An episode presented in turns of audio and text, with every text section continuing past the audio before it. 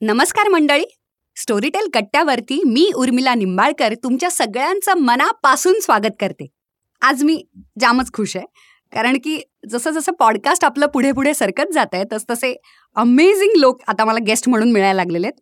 एक बजेट वाढलेलं आहे दर्दी माणसं यायला लागलेली आहेत सेन्सिबल लोक आपल्याकडे गप्पा मारण्यासाठी येत आहेत याचा मला खूप आनंद वाटतोय. आणि आता एक असा एक नाही का म्हणजे एक सेक्सी व्हॉइस एक असा लो पीच आणि धीर गंभीर आवाज तुम्हाला ऐकायला मिळणार आहे.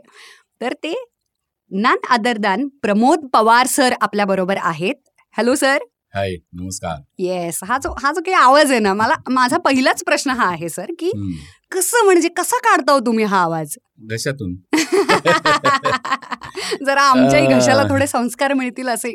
नक्की नक्की मिळतील. काय होतं माहितीये ना की प्रत्येकाचं शरीर आणि त्याचा घसा.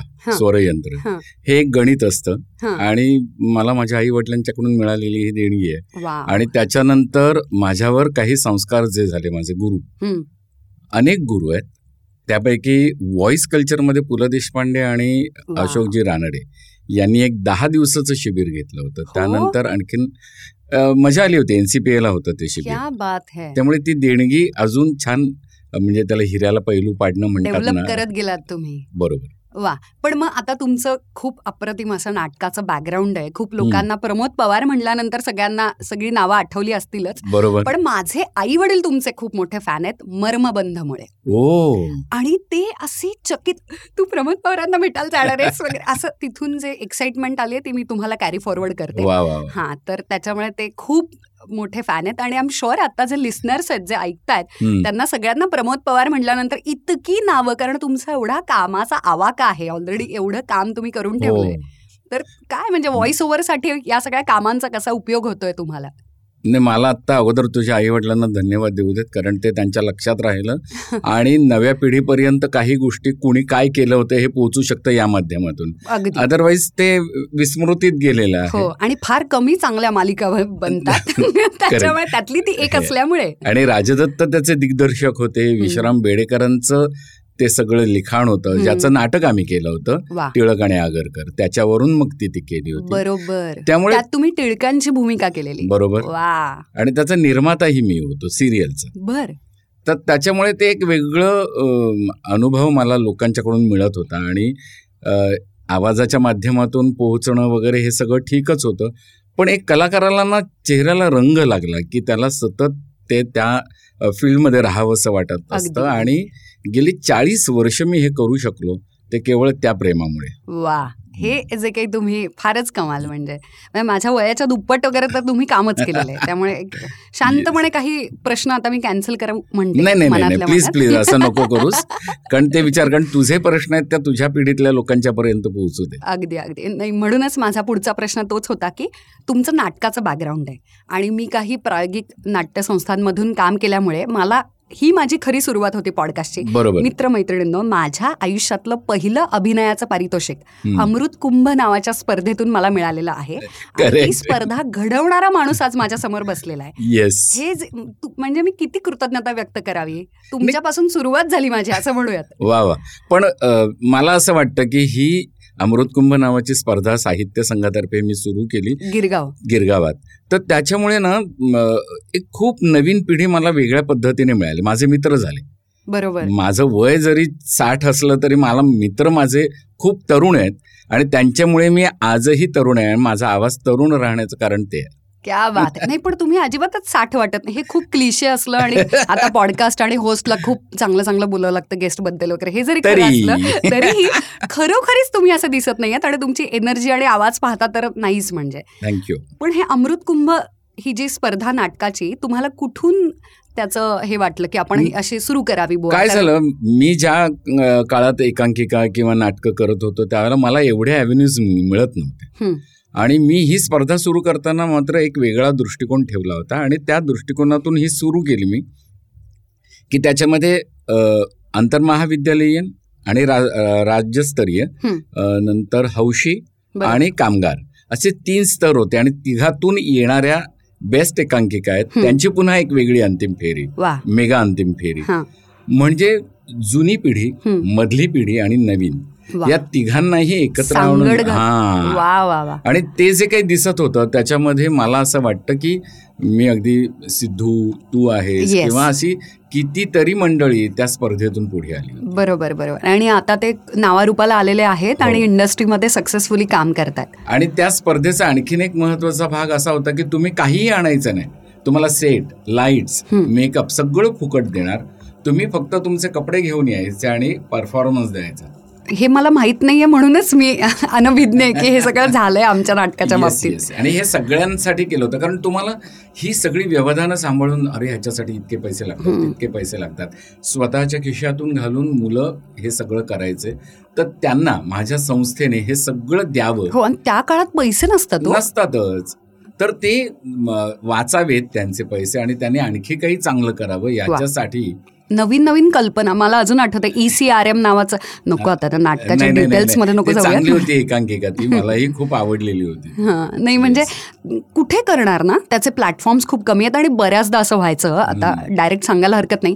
पुरुषोत्तम करंडकाच्या दरम्यान होणारे जे राजकारण आहे याच्यावरती काही वेगळे सिनेमे होऊ शकतात. एक मालिका होऊ शकते Correct, अशी. correct. अगदी. पाच वर्ष वगैरे चालणारी. इतकं ते हो. राजकारण भयानक असतं. म्हणजे त्याच्यात जातीचं राजकारण फुटीरतावादीपणा म्हणजे सगळंच आहे त्याच्यात. नाटकामध्ये जात कुठून आली आणि हे होतं हं, होत त्यात जर तुम्ही असे पुणे आणि इतर किंवा पुण्याच्या बाहेरून आलेले असेल हे म्हणजे हा, तुच्छ. हा मी त्यात बारामतीहून आलेले त्याच्यामुळे तर म्हणजे ब्लेड पान आणि लय वगैरे असं असेल तर तुला एक सेकंड तुला झाडालाही नाही मिळणार आहे कळलं ना? ॲम्फी थिएटर आणि प्लीजच काय वाचलंयस तू? प्लीज बरं का? वगैरे हो. असं असल्यामुळे तर मला असं व्हायचं की का? मला ॲटलिस्ट त्या प्रोसेसमध्ये घ्या मला जाणून घेऊ दे. मी त्या वर्कशॉपला. येते पुरुषोत्तमच्या. त्यामुळे आय एम शुअर की कित्येक असे भुकेलेले लोक असतील की ज्यांना ते जाणून घ्यायचं किमान शिकायचं प्रत्येकालाच अभिनय हे प्रोफेशन म्हणून निवडायचं असतं असं नाही पण त्यांना ते शिकून घ्यावं असं वाटतं आणि अमृत कुंभच्या नावानं तुम्ही.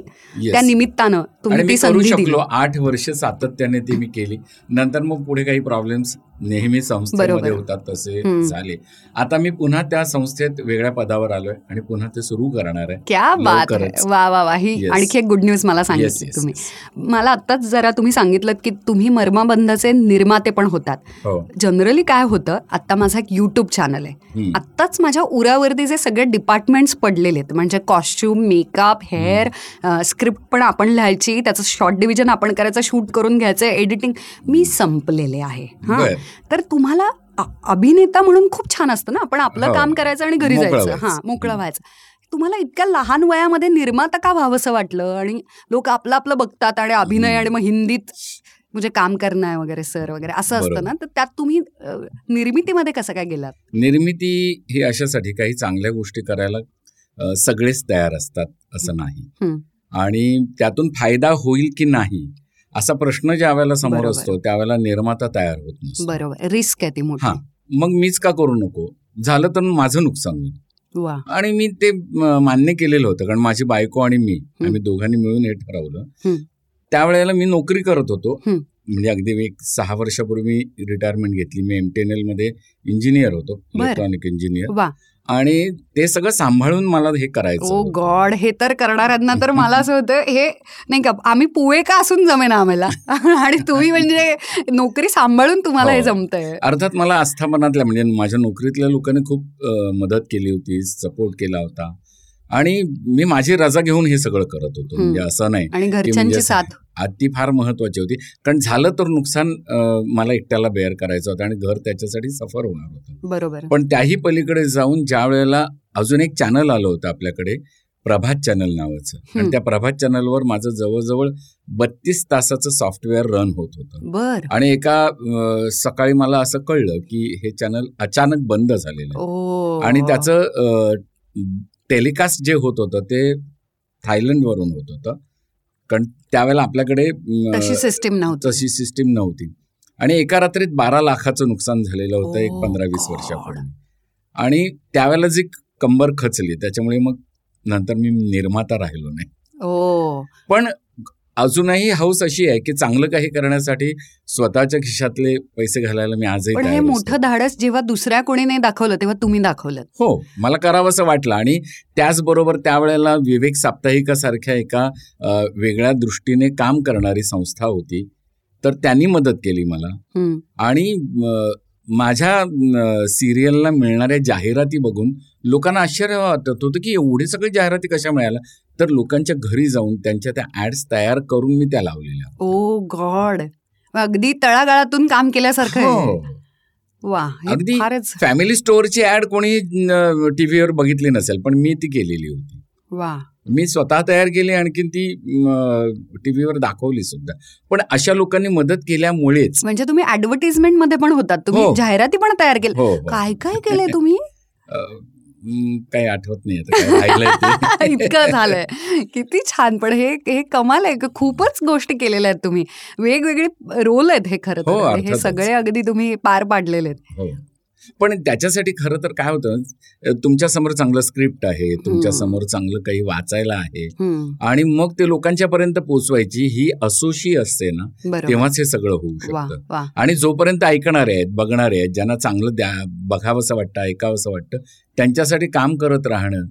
मला देवाने जर आवाज दिलाय आणि तो माझा नाहीये ते माझं शरीर घेऊन आलेलं गॉड गिफ्टेड हा. आणि त्याच्यावर काही संस्कार केलेले आणि हे जर लोकांना त्याच्यातून आनंद मिळणार असेल तर मी ते वाचत राहिलं पाहिजे मी ऐकवत राहिलं पाहिजे मी बोलत राहिलं पाहिजे असं मला वाटतं लोकांना आनंद म्हणजे आता तुम्ही जे आवाज दिलेली जी कादंबरी आहे झेप. त्याला अप्रतिम रिस्पॉन्स मिळतोय लोकांचा हो. खूपच. त्याच्याविषयी थोडं सांगाल का? की काय वाटलं? तुमच्याकडे कशी आली ती कादंबरी? आणि तुम्ही इनामदारांचं आधी काही वाचलेलं का? आणि काय? किंवा ते पुस्तक आधी वाचनात होतं का? कारण हो. राहू वगैरे खूप फेमस आहेत हो. बाकीचे. आता सगळ्यांना ते मला खूप वाचायला आवडतं. आणि एखादी गोष्ट मिळाली. की ती पटकन वाचून मोकळी व्हावी. कारण मी थोडासा फास्ट रीडर आहे. वा. त्याला जे लागतं ना काही गोष्टींमध्ये तुम्हाला खूप आत आत जावं लागतं. जे कुलकर्णी. त्यांना वाचताना. समजण्यासाठीच हा त्याच्यानंतर ग्रेस किंवा महेश एलकुंचवार. ही अनेक मंडळी आहेत मला पटकन आता नावं नाही घेता येणार पण ही मंडळी वाचताना जरा त्यांच्यासाठी वेळ द्या त्यांच्यासाठी वेळ द्यावा लागतो की मग हळूहळू स्वतःला समजायला लागतं बरोबर बरं काही गोष्टी असतात कादंबरी असतात ती सहज पटपा पटापट पटापट आपण वाचून मोकळे होऊ शकतो. माझ्या आईकडून मला ती सवय लागली. माझी आई खूप वाचायची. ती चौथी शिकलेली होती. पण तरी देखील तिचं वाचन. प्रचंड होतं. आता ज्या वेळेला झेप माझ्याकडे स्टोरी टेल तर्फे आलं. तर त्यावेळेला मी ती हलकी वाचलेली होती आणि त्याला वाचून एक पंधरा एक वर्ष झालेली हम्म, होती. मग पुन्हा वाचायची आणि ती संपूर्ण कादंबरी मला वाचायची असं म्हटल्यानंतर मग त्याच्यातली ती सगळी पात्र पुणं त्याच्यातलं ते वातावरण. त्यांचा तो प्रवास हे सगळं प्रेक्षकांच्या श्रोत्यांच्या प्रेक्षकांच्या नाही. श्रोत्यांच्या डोळ्यासमोर यावं करण्यासाठी यासाठी मला एक वेगळा प्रयत्न करावा लागत होता नुसतं हा इथून आला आणि तिथे गेला आणि तिथून त्याने ते तसं केलं. असं होऊ शकत नाही. नाही तो म्हणजे प्रसंगच उभा राहणार प्रसंग- आणि त्यात. कादंबरीची ती रिक्वायरमेंटच कारण ते असंच उडत्या चालीचं गाणं असतं तसं नाही. त्याला खूपच मोठं तर ते ऐकवणं हे मला गरज वाटत होती आणि त्यासाठी मी वेगळे कष्ट घेतले आणि शांतपणे वाचले. म्हणजे जर एक पाच दिवसात संपवूया वगैरे असं काही नव्हतं. मला वेळ दिला नाहीतर एक पाच नाटकाचे प्रयोग आणि दोन सिरियली चालू असणारे लोक जसे की हे तीन दिवसात उरकूया. ओरकूया तसं होत नव्हतं. कारण काय होतं की मला वेळ देऊन ते वाचायचं होतं. हं. माझे प्रयोगही चालू होते. हं. पण मी या स्टोरी टेल गणेशला वगैरे सगळ्यांना एक विनंती केली होती की मी सकाळी येऊन वाचेन. सकाळी काय असतं की तुमचा आवाज न थकता. न थकता त्याची एक जात छान मिळते. फ्रेश असा तो रेडी असतो. आणि मग तो एक चार तासानंतर थकतो. अगदी. म्हणजे आम्ही फरक पण जाणवायला लागतो. आपला आपल्याला. मग त्यापेक्षा चार तासानंतर थांबूया आपण आणि मग पुढे उद्या. असं करत करत ते मी केलं. कारण उरकूया ऐकूया मोकळे होऊया किती तास होत आहेत वगैरे याच्यापेक्षा ते एक छान कादंबरी जी इमॉर्टल थिंग्स म्हणून त्याच्याकडे आपण बघावं कायम टिकावं. तर मग ते कायम टिकणार असेल तर आपल्याला पण कायम टिकणार असणार याची जाणीव असायला क्या. बात अजरामर अज- टाइमलेस तर ते मी प्रयत्न करत होतो त्याच्यासाठी. आणि झेपने मात्र आनंद दिला. पुन्हा वाचताना एकदा वेगळ्या पद्धतीने आनंद दिला. वा कुठचं पात्र किंवा काही लक्षात आहे कधी कधी असा एखादा प्रसंग किंवा वाक्य अशी राहतात आपल्या मनामध्ये. नाही तो त्या सगळ्या ह्याच्यामधला तो ती संबंध पुण्यातून ते शिफ्ट होणं. आणि त्या शिफ्ट नंतरचं आणि ते. मराठ्यांच्याकडे आलेलं. आणि तो पुन्हा मराठ्यांना टिकून न देणं. वगैरे असा एक वेगळा संघर्ष आणि.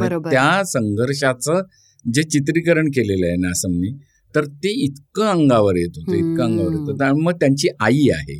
ती आई तिची वाट बघते मग आईची इच्छा की बाबा आपल्या गावाला असं कोट कोट पाहिजे वगैरे. हे सांगणं आणि मग ती आईची इच्छा पूर्ण करण्यासाठी त्यांनी केलेले कष्ट. ह्या सगळ्या गोष्टीनं आपण तिथे आहोत आता या क्षणी ते जगतो आहोत. त्या त्या गडकोटाचा एक दगड आहोत. अशा पद्धतीने ते वाटत होतं. आणि म्हणून मग ते सतत बोलावंसं वाटत वा. त्यामुळे ते आतून येत असेल ना? अगदी तुम्हाला असं कधी गहीवरून आलं किंवा असं भावना विवश असं कधी झालं? मला खूप होतं आणि मग काय होतं? मी. थांबतो. मग ते नाकातून येणारं पाणी डोळ्यातून येणारं पाणी सगळं. असं सांभाळायचं आणि मग पुन्हा प्रमोद पवार व्हायचं आणि मग बरोबर प्रमोद पवाराच्या दोन भूमिका होतात तिथे एक वाचकाची आणि एक श्रोत्याची. मी स्वतः वाचत असताना स्वतःही ऐकत असतो.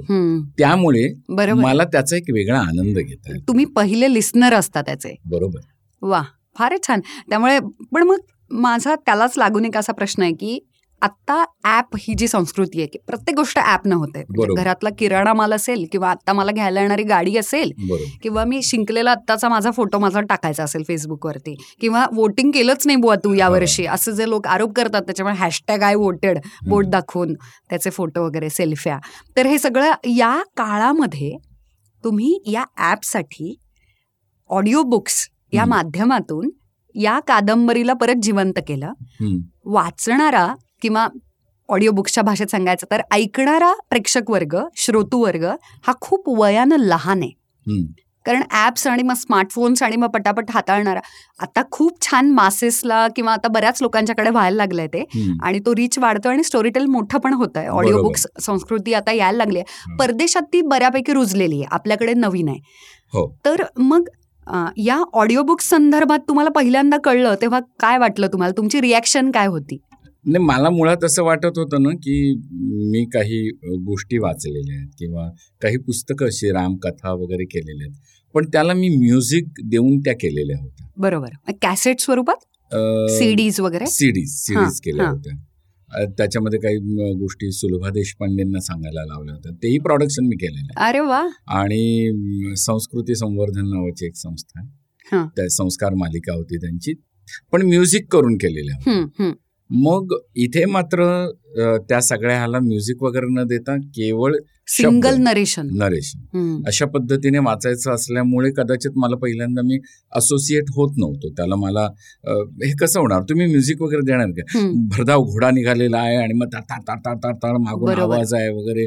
रणशिंग फुंकली जात आहेत वगैरे आणि मग त्यांचे आवाज येत आहेत वगैरे. असं काही नाहीये.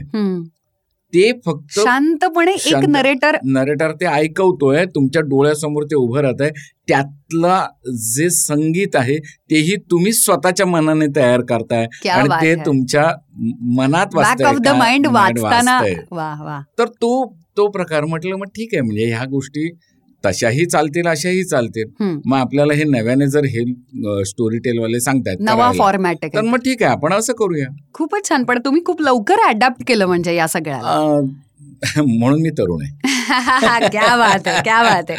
पॉइंट प्रूव्हन येस क्या बात आहे. फारच छान आहे. तुम्हाला जसं हवंय तसं देता जर आलं तर तुम्ही तो खरा अभिनेता असं हो. मला वाटतं. बरोबर. कारण सगळ्यात शिरता आलं पाहिजे ना की हे. माध्यम.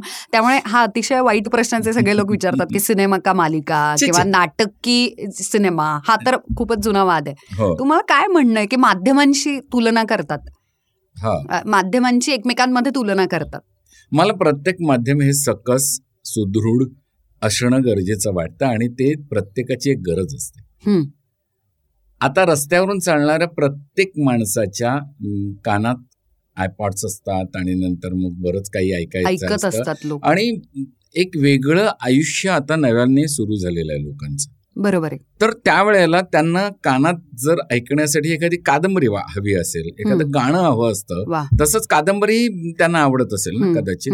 मग ते समजा चालता चालता ते ऐकत असतील गाडीत बसल्या बसल्या ऐकत असतील तर हे ऍप त्यांना मदत करणार आहे ना. अगदी. मग हे हवंय. बरोबर. मग मला ज्या वेळेला मी सिरियल बघतोय आणि आता सगळं तुमच्या हातात आलं सिरियल्स तुमच्या हातात आलेले आहेत. मोबाईलनं सगळं- सगळं बदलून टीव्ही इंटरनेट लॅपटॉप सगळं एक डिव्हाइस झालंय फक्त. तर ते घरात आता काही दिवसांनी ते याला टीव्ही म्हणतात असं काहीतरी दिसणार हो. हो अगदी अगदी जुन्या टेलिफोन्सचं जसं झालं की. आता तुमच्याकडे लँडलाईन आहे असं जे हो. होतं आता Exactly. म्हणजे तर ते तर प्रत्येक माध्यम तसंच गरजेचं होतं आहे आता ज्याला नको आहे तर ते. अबंडन होतं आणि ते बाहेर जात बरोबर आय थिंक तुमचं इंजिनियर असणं हे ते टेक्नॉलॉजी एक्सेप्ट करणं पटापट ह्या बॅकग्राऊंडमुळे तुम्हाला जास्त चांगलं जमत असेल तुला सांगतो की मी ज्या वेळेला ट्रेनिंग घेऊन सत्याहत्तर साली एम टी एन एलमध्ये जॉईन झालो होतो. त्यावेळेला बॉम्बे टेलिफोन्स होतं. तर त्यावेळेची जी सिस्टीम होती ह्याची टेलिफोन कनेक्शनची. ती करकट असा आवाज करून ती सिलेक्टर सिलेक्ट व्हायचं आणि मग जायचं. तिथून ते मॅन्युअली व्हायचं. मॅन्युअल नाही आपण डायल केलं की ते पल्सेस जायच्या. बरोबर. त्या पल्सेसवर ते सिलेक्ट व्हायचं. बरोबर. मग ते ते चार झाले की मग ते पुन्हा आडव्या ह्याला जायचं. मग पुन्हा तिथून सिलेक्ट होऊन दुसरीकडे जायचं ही सगळी प्रोसेस एखादा नंबर ट्रेस करणं म्हणजे काय असते ते मला सहज जमत होतं त्यावेळेला. त्याच्या बरोबरीने नंतर फॅटॅक्स आलं क्रॉस बार आलं इलेक्ट्रॉनिक्स आलं आणि सगळं. बटन्स प्रेस बटन्स कारण ते असं गोल फिरत परत जायचं. तर ह्या सगळ्या ट्रक मधून आम्ही पुढे सरकलो आणि इतक्या डेव्हलपमेंट्स मी बघितलेल्या आहेत की. आजचं इलेक्ट्रॉनिक्स सुद्धा म्हणजे आता ज्या रूममध्ये आपण बसलेलो दहा. बाय दहा. तिथून आता एक लाख लाईन चालू शकतात ओ गॉड वेर ॲज आपला आता जो मजला आहे पूर्ण मजला. त्या पूर्ण मजल्यावरून फक्त दहा हजार लाईन्स चालायच्या बर इतकं स्पेस कन्झ्युम केली जायची आणि यंत्रणा मोठ्या मोठ्या तर तिथपासूनचे सगळे चेंजेस बघितल्यामुळे मला आता हे चेंजेस ओके हा ठीक आहे हे इनेव्हिटेबल आहेत. हे होणारच होते. ते होतीलच. अशा पद्धतीने ते वाटायला लागतं बरोबर बरोबर. त्यामुळे ऑडिओ बुक्सला अडॅप्ट करायला पटकन तुम्ही हो काही छान. आणि ते हे ऐतिहासिक. मला असं वाटतं ना तुम्हाला काय वाटतं भाषेविषयी? कारण की मी बारामतीला माझं पूर्ण शिक्षण झालंय आणि माझा जन्म फलटणचा आणि नंतरचं उच्च माध्यमिकपेक्षा सुद्धा कॉलेज असं म्हणूयात नववी दहावी आणि मग पुढचं कॉलेजचं हे सगळं शिक्षण माझं पुण्यामध्ये झालं त्यामुळे ग्रामीण भागातून येणारा जो न्यूनगंड असतो हो. आणि तो घेऊन शहरामध्ये आल्यानंतर आपण एक सतत आउट ऑफ द ग्रुप किंवा हो, आपण असे हो. आउटकास्टेडच आहोत अशा ह्यानं जे फिलिंग असतं कंटिन्युअसली. तो ते जायला खूप वेळ जातो आणि लोकही तितक्या लवकर तुम्हाला स्वीकारतीलच असं नाही बरोबर अभिनेत्री किंवा अभिनेता म्हणल्यानंतर तर बऱ्याचशा महाराष्ट्रातल्या ज्या भाषा बोलण्याची जी पद्धती आहे लहेजा असेल. भौगोलिक परिस्थितीप्रमाणे त्या त्या ठिकाणांप्रमाणे जी येणारी भाषा आहे त्याची जी वैशिष्ट्य किंवा त्याचं काय म्हणत आपण अडॅप्टेशन पटापट करावं लागतं. तर तुम्ही आता सकस नाटक मालिका चित्रपटांमधून काम करताय आणि आता तर व्हॉइस ओव्हर आर्टिस्ट एका ऑडिओ बुकसाठी पण करताय.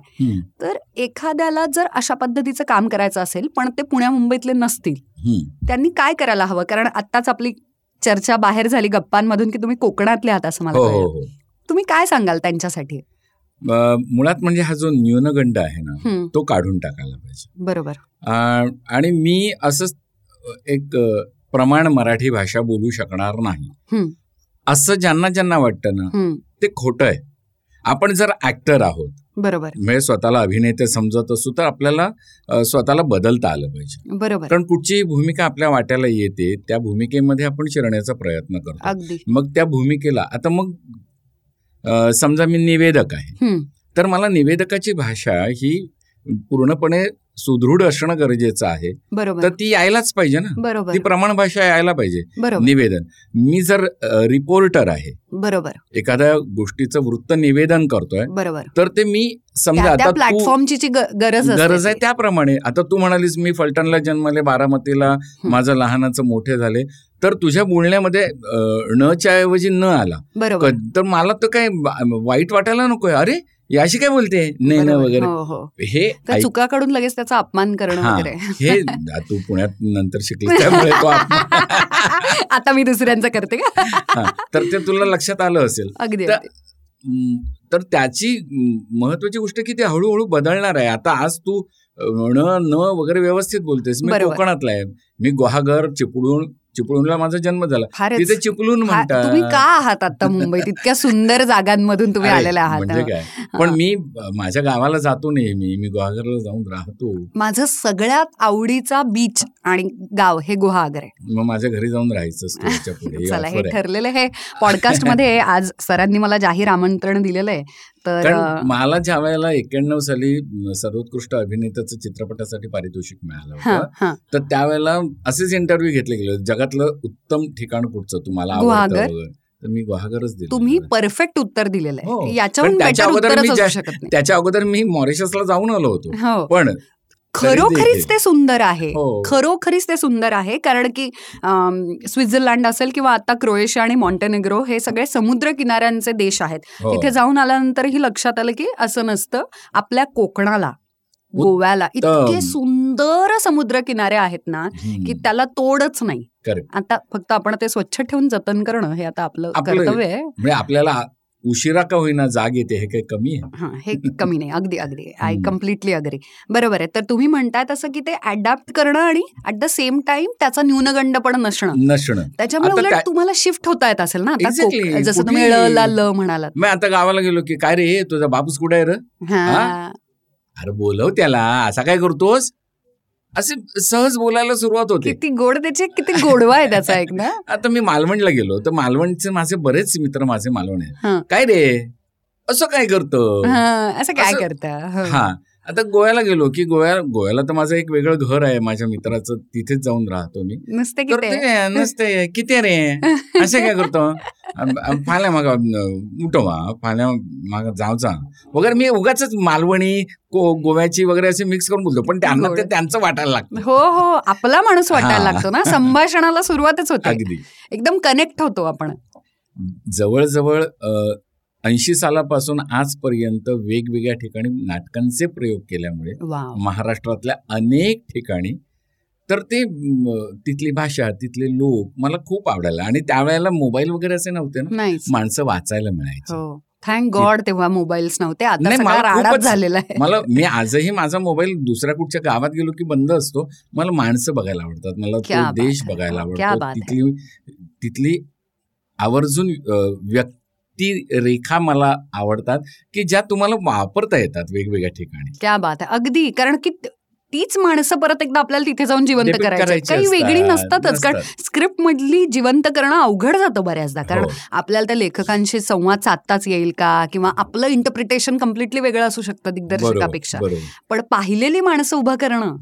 जास्त सोपं आहे. आणि आता मी जसं अनन्याच्या निमित्ताने मी अमेरिकेचा दौरा केला. आठ प्रयोग झाले. मी तिथे स्टोरी टेलच्या संदर्भात बोललो. वा. मी तुम्ही हे ऐकलंय का वगैरे? हे असं ॲप आलेलं आहे. वगैरे मग मी काही लोकांना ॲप डाउनलोड करून दिलं. मग ते त्यांनी त्यांच्या. त्यांच्यात पसरवलं. आणि त्यांनी त्या स्टोरी टेलवरच्या गोष्टी ऐकायला सुरुवात केल्यात. काही मुलांना ऐकवायला. सुरुवात केल्यात. बरोबर. तर त्यामुळे मला त्याचा एक वेगळा आनंद मिळाला की माझा आवाज ऐकताय त्याच्या बरोबरीने स्टोरी टेलचं एक एक छान छान पुस्तकं पोचतात पोचतायत. तिथे. वा वा. आणि बऱ्याचदा आता मृत्युंजय सुद्धा दुर्दैवानं हे फार वाईट मी सांगते पण माझ्या वाचनातच नव्हतं आलं बराच. काळ. आणि दुर्दैवानं आपल्याकडे शाळा कॉलेजमध्ये वाचनाची आवड जतन करण्यासाठीचे प्रयत्न होत नाहीत. मग मी एक आवर्जून सांगेन माझ्या शाळेमध्ये. ते केलेलं होतं.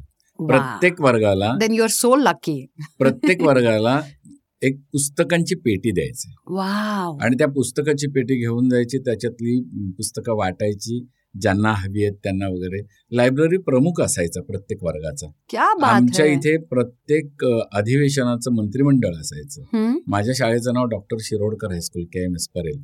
मी आणि- आता तेच विचारणार होते की इतकं इतकी छान शाळा कुठे इतकी अप्रतिम म्हणजे आज मी किंवा माझ्यासारखे अनेक विजय कदम माझ्या शाळेतला Nagesh Murvekar Achyut Palav you name the person Shantaram Nandgaonkar. बर. म्हणजे अतिशय संस्कार म्हणजे आम्ही पहिले वगैरे आलो नसो. पण वैचारिक उंची. प्रचंड. म्हणजे आम्हाला वाचायला मिळालं. वाचनाची आवड निर्माण झाली. आणि त्यातून आम्ही घडत गेलो ओपन होत गेलात ना तुम्ही अगदी ते प्रगल्भता नाहीच आहे म्हणजे ते फक्त. त्या इतिहासातूनच कशी मिळेल ना. आणि ते अँगल्स मिळत नाहीत ना आता जे अकॅडमिकली आपल्याला जो सिलेबस दिलेला आहे तर. त्याच्यात जे त्यांनी ठरवून आणि दुर्दैवानं त्या त्या काळात असलेली सत्ता आणि. त्यांनी ते सँक्शन केलेली सगळी पुस्तकं हा. याच्यामधून फार मोठा प्रश्न कालच वोटिंग झाल्यामुळे हो आपण हे आणखीन मोठ्याने शकतो. बरोबर आहे बरोबर. नाही पण खरोखरीच या सगळ्याच्या पलीकडे जाऊन ही या पुस्तकांची तुम्हाला इतकी छान साथ मिळाली एवढ्या लहान वयामध्ये. त्यामुळे खूपच छान. आणि ऑडिओ बुक्स मी जसं म्हणत होते की स्टोरी टेलच्या निमित्तानं कित्येक क्लासिक पुस्तकं.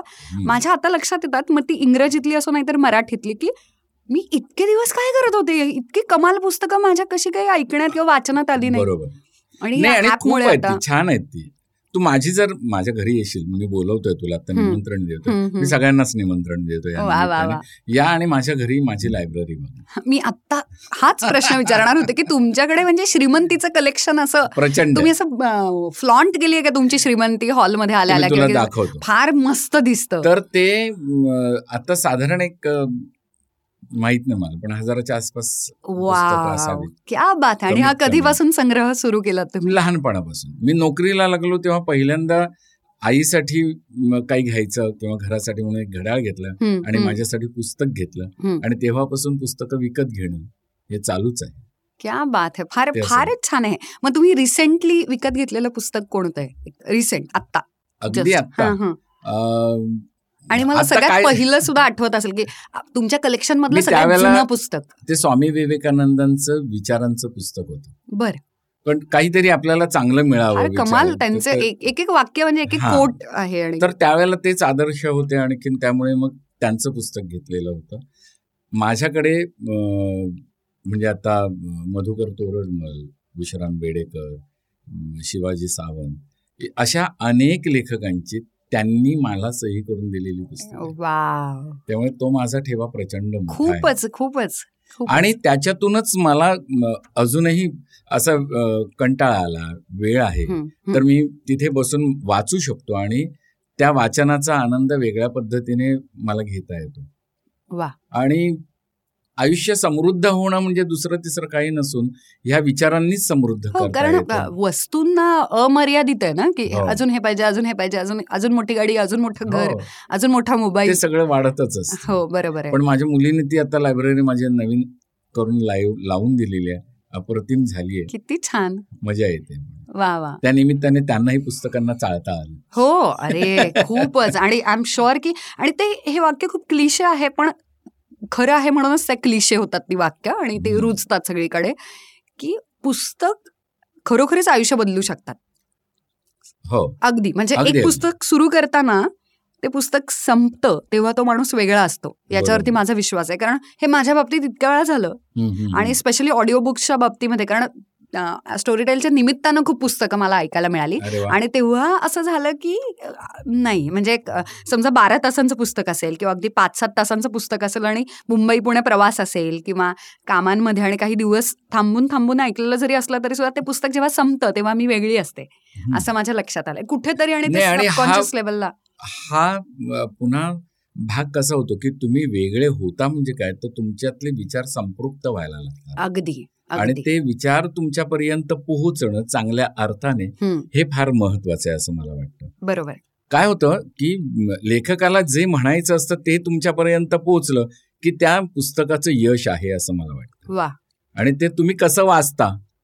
ते. महत्वाचं आहे किंवा कसं ऐकता तुमची मानसिक अवस्था काय आहे त्यावेळची बरोबर हेही तितकंच हो कारण. प्रत्येक जण कोणत्या गोष्टीतून चालू असेल सध्या त्याच्या वैयक्तिक आयुष्यामध्ये काही चालू असेल किंवा एखादा हो. प्रश्न. त्याला कुठचा पडला असेल आणि त्या. सगळ्या संभ्रमात असताना एखादं पुस्तक लागलं हातात आणि अ, म्हणूनच ना ह्या सगळ्या वाचनाच्या दृष्टीने देखील हे ऍप आल्यानंतर की तुम्हाला ते शांत करतं आणखी तुम्हाला ऐकायला भाग पाडतं. अगदी. आणि ऍक्सेसेबल असल्यामुळे इतकी पुस्तकं संपतात अगदी अगदी. नाहीतर मी जेन्युअनली असं सांगते की माझ्यासारख्या महाआळशी वगैरे जे लोक आहेत तर ते जे पुस्तक विकत घेतात खूप हौशेनं क्रॉसवर्डमध्ये जाऊन पैसे वगैरे खर्च करून आणि खूप. छान फॅन्सी वाटतात सगळ्या पुस्तकांचा वास. वगैरे. आणि नंतर एक अर्ध्यातून किंवा एक बारा वगैरे पानांनंतर जो उत्साह संपतो आरंभशूर असल्यामुळे.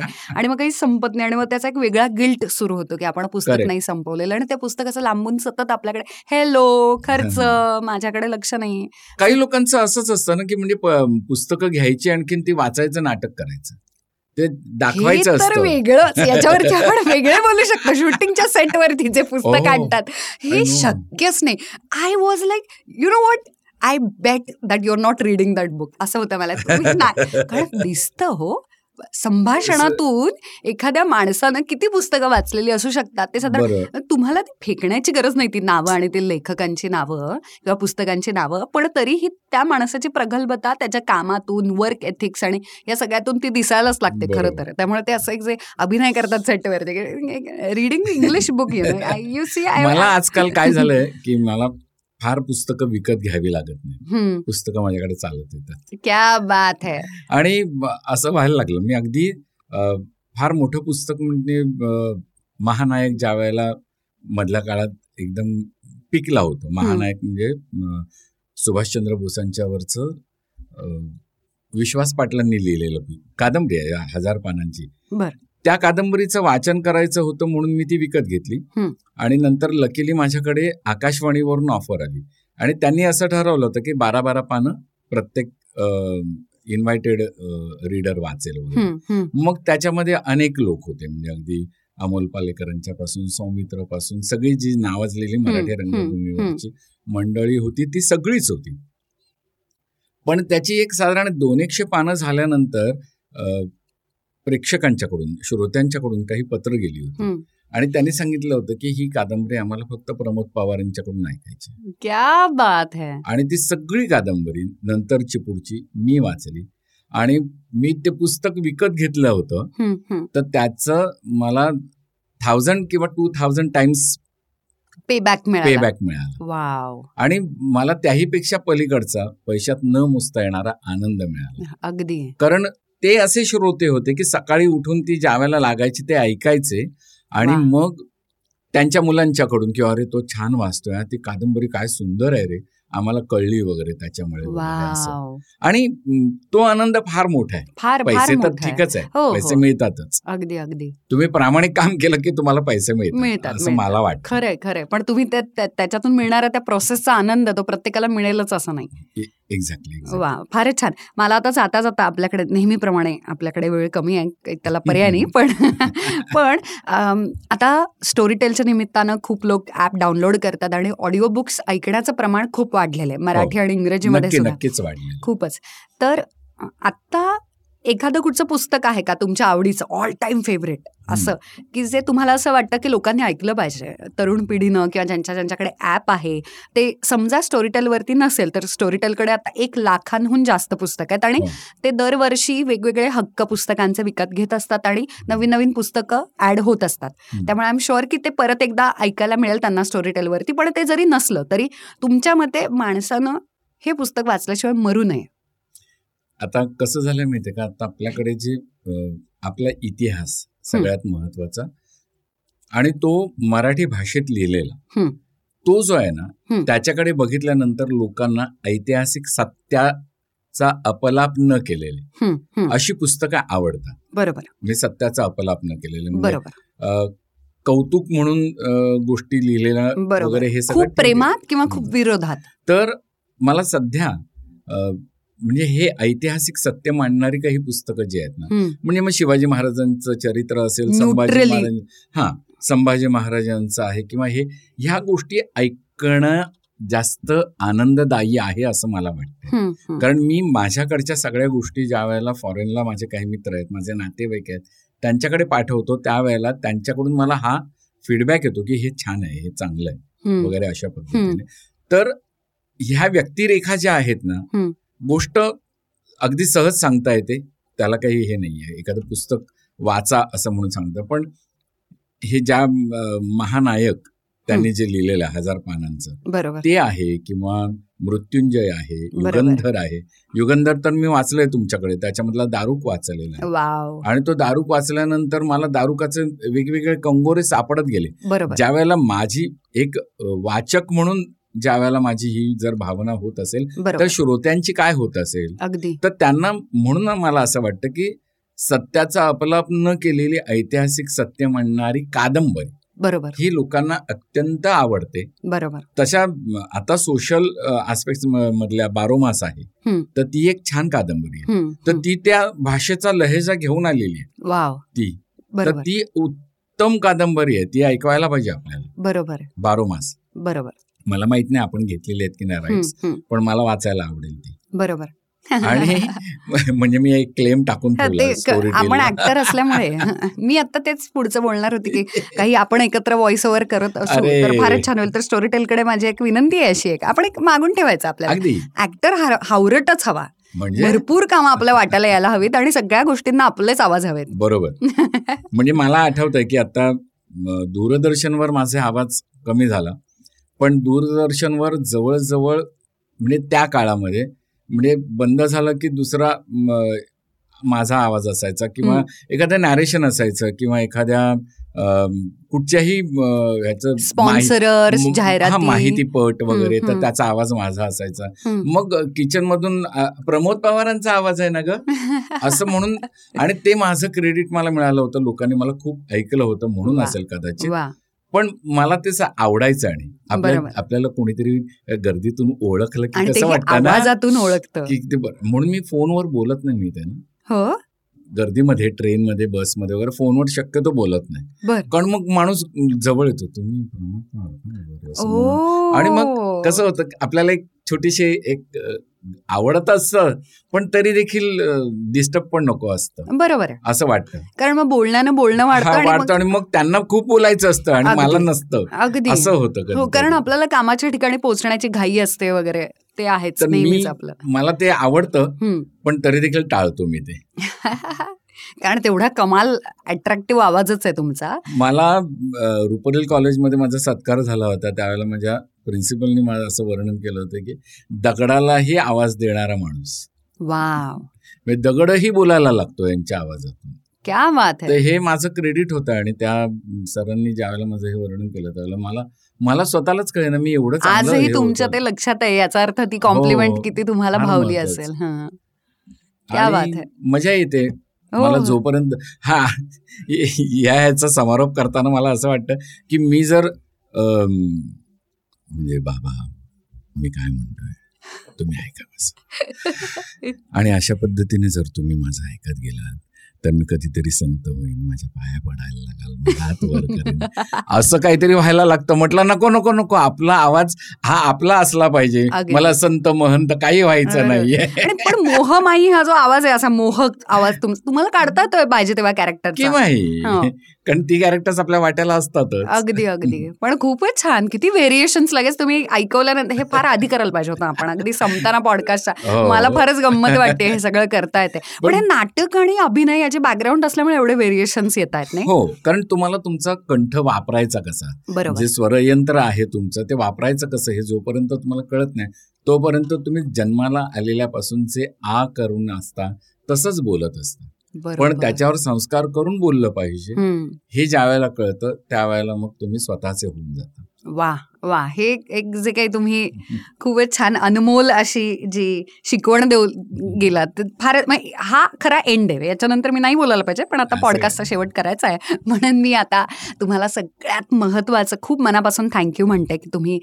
इतकं काय काय सगळं चालू आहे सध्या तुमचं. हो. पण तरी सुद्धा आता काही रिसेंट कुठचं प्रोजेक्ट असेल तर आम्हाला सांगा म्हणजे आमच्या म्हणजे श्रोतू आता मुंबई मराठी साहित्य संघासाठी खूप काम करतोय. बर. त्यानंतर राष्ट्रीय स्तरावर संस्कार भारती आणि कल्चरल डिपार्टमेंट गव्हर्नमेंटचं जे आहे. त्याच्यासाठीही काही काम करतोय. क्या बात आहे. आणि त्याच्यासाठी फिरणं चालू आहे. म्हणजे माझी बायको म्हणते तू ऑफिसमध्ये होतास त्यावेळेला भेटायचास. आता हल्ली भेटतच रिटायर झाल्यानंतर तुम्ही जास्त कामाला लागलाय. हो. आणि खूप कामं करायला आवडतायत तोपर्यंत येत आहेत आणि येत आहेत तोपर्यंत करत राहायचं. नाही पण माझं असं मत आहे आणि हे मला तुमच्या मिसेसला पण सांगायला आवडेल की तुमच्यासारख्या माणसानं थांबलं नाही पाहिजे. थँक्यू कारण ही आमची गरज आहे असं मला वाटतं. आणि मी ते माझ्या पहिल्या बक्षिसापासून माझ्या लक्षात आहे की कारण. नाहीतर कोणीच आमच्यासाठी कोणी काहीच क्रिएट करून नाही जाणार. आणि त्यामुळे तुम्ही निर्मिती पण करायला हवी आणि अभिनय म्हणून तुमचा परफॉर्मन्स देत राहायला पाहिजे. नक्कीच. तर उर्मिला. मला असं वाटतं की ह्या सगळ्या आपल्या बोलण्यातून मला पुन्हा आज मी स्वतः सापडतोय की काय? असं वाटलं. आणि त्याबद्दल मी तुला धन्यवाद अरे. थँक्यू थँक्यू वेगवेगळ्या गोष्टी पुन्हा आठवाव्या लागल्या आठवत गेल्या आणि त्या तुझ्याशी मी शेअर करतो बरोबर. आणि स्टोरीटेलच्या या पॉडकास्टमुळे का होईना मी तुझ्याशी संवाद साधू मस्त गप्पा मारल्या. मजा आली. अरे आम्हाला इतकं ऐकण्याजोगं आहे ना कारण की सध्या अशी छान परखड आणि खरी मतं देणारी माणसंच कमी झालेत. प्रत्येकामागे इतका अजेंडा आहे की काय त्याला प्र- प्रमाण नाही. त्यामुळे खरं सांगणारी माणसं आणि खरा अनुभव शेअर करणारी माणसंच कमी मिळतात. त्यामुळे.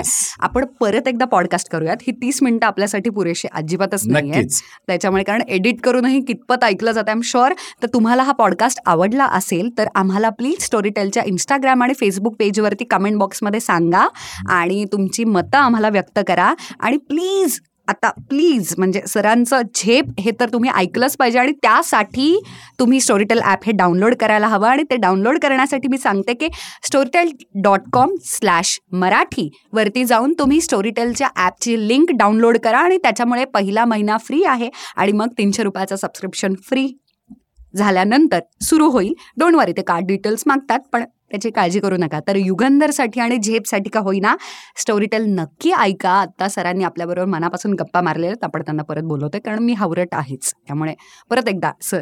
थँक्यू तुम्हाला मनापासून थँक्यू आणि आपण परत भेटूयात. नक्की. नाही मला आवडेल कारण मला मला बोलायला आवडतं मला वाचायला आवडतं आपल्याकडे खूप आहे ना पण वेगवेगळ्या विषय काढूयात आपण आणि बोलूयात आपण. नक्की नक्की. सो. उर्मिला मनापासून धन्यवाद स्टोरीटेलला आणि तुलाही. Yes thank you. Thanks lot thank you मित्रमैत्रिणींनो. तुम्ही ऐकताय पॉडकास्ट म्हणून हा पॉडकास्ट चालू आहे. मनापासून तुम्हा सगळ्यांना पण थँक्यू आणि बाय